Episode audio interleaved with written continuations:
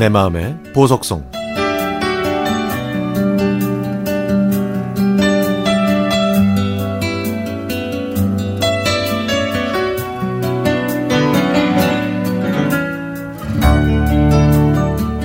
결혼한 지 8년. 제 이름보다 누구의 아내 누구의 엄마라는 부름이 더 자연스러워진 이제는 저도 초보 엄마라는 타이틀을 떼고 능숙한 주부로 한 발자국 더 나아간 것 같습니다. 딸이 올해 초등학교에 입학할 때만 해도 우리 딸 공부 1등하게 만들어야지 라는 부푼 꿈을 꿨지만 1등보다는 딸이 건강하게 학교를 다니는 것과 친구들과 사이좋게 잘 지내는 게 더 중요하다는 걸 깨달았죠. 저희 부부가 맞벌이를 하다 보니 아이를 돌봄 교실에 보내랴, 준비물 챙기랴, 숙제 시키랴, 하루가 정말 쉴 틈이 없을 정도랍니다. 결혼 전에는 제가 하고 싶은 거 다 했는데, 이제는 마트에 가면 먹거리에 더 관심이 가고, 더 저렴하고 더 물어주는 물건을 찾게 되네요. 하지만 초등학교에 입학한 딸이 나쁜 말을 하거나 말대꾸하는 모습을 보면 지치고 슬퍼질 수밖에 없는 보통의 엄마이기도 하죠.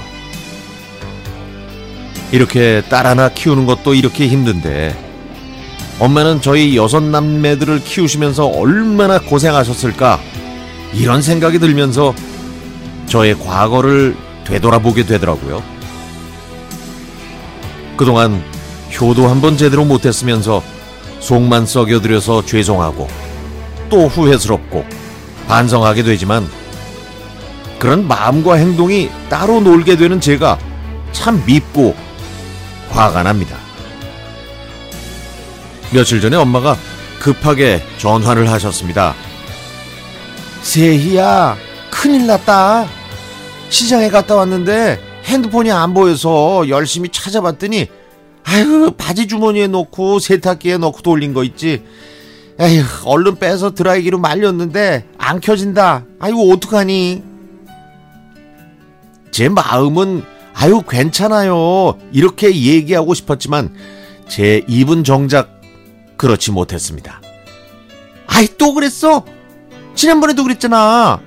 아유 그거 2년 약정이라 위약금 위약금 물어야 된단 말이야.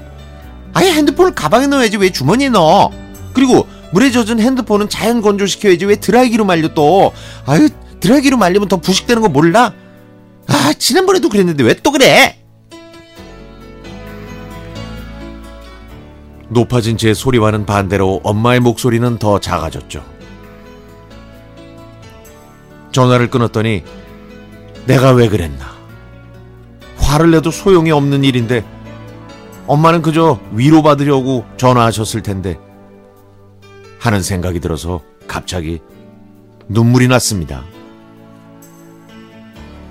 결국 저는 친정집으로 갔습니다. 그리고 엄마, 아이 괜찮아. 이 핸드폰 별로였잖아. 아이고 그냥 사 사면 되지 뭐. 다시 하나 사러 가요. 하면서 위로해드리고 글씨가 크게 보이고 매 시간을 알려주는 전화기로 다시 사드렸죠. 그렇게 해드리고 집에 오는 길은 행복하고 기뻤습니다. 모든 일이 자기가 하기 나름이고 생각하기 나름이고 말하기 나름인데 저는 엄마 앞에서는 그저 바보가 되는 것 같아요.